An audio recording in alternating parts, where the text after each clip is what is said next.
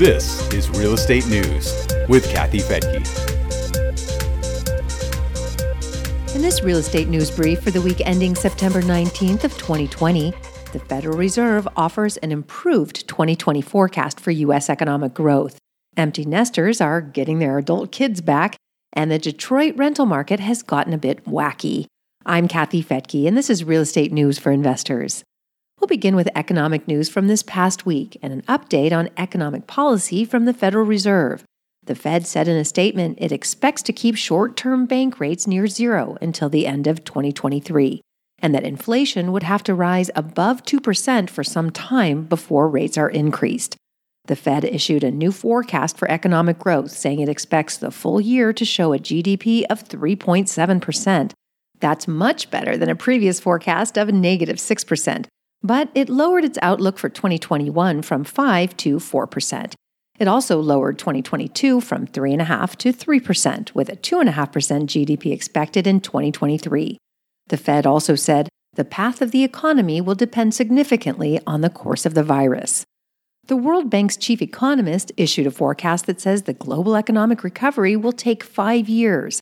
Carmen Reinhart said that recessions caused by the pandemic will last longer in some countries, and that poor countries will be hit harder than rich countries. Global poverty rates are expected to rise for the first time in 20 years.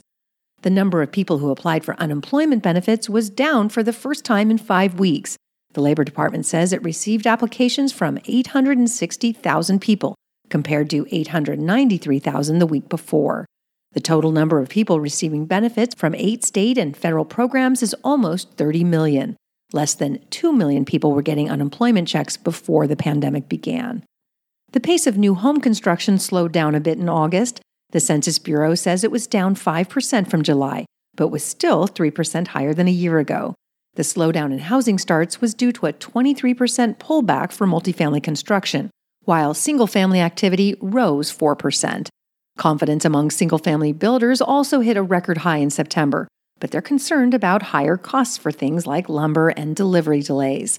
Lumber prices have risen more than 170% since April. Consumers are also feeling more confident about the economy. The University of Michigan's Consumer Sentiment Index rose to 78.9. That's the highest it's been since March.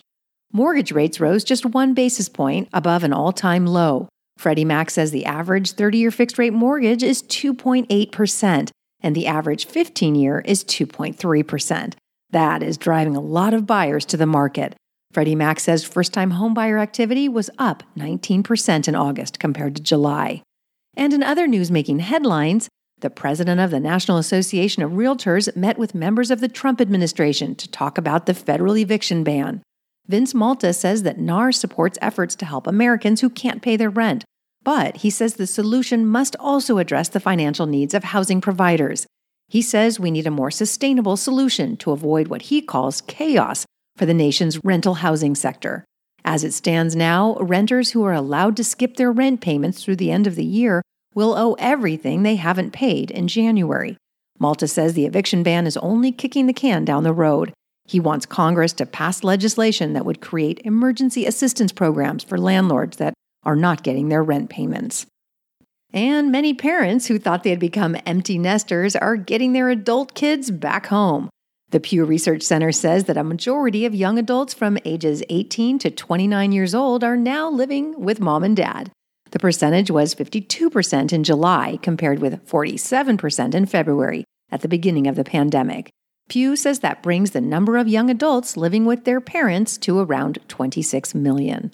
Pew researchers say young adults have been particularly hard hit by this year's pandemic and economic downturn, and 23% moved back home from college campuses that had closed.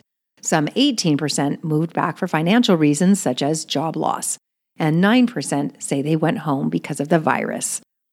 Demand for housing is so strong in Detroit that both buyers and renters have to act quickly to get what they want. The managing editor of Rent.com described the situation as kind of wacky right now. Brian Carberry says the weirdest thing about Detroit is that it's following a normal trajectory that we would expect in a non pandemic year. House hunters say there are a lot of renters looking and not a lot of homes for rent. Realtor William Kaupis told a local TV station Single family rents are skyrocketing right now, and the opposite is happening with multifamily. He also noticed a lot of people moving from the city into the suburbs. At Real Wealth, we've found the same that Detroit offers some of the best cash flow and appreciation in the country. It may seem a bit surprising, but you can find out more at our website at newsforinvestors.com. You'll get referrals to property managers and rental property providers recommended by our 52,000 members at Real Wealth. Again, you can check that out at newsforinvestors.com. I'm Kathy Fettke, and thanks so much for joining me here on Real Estate News for Investors.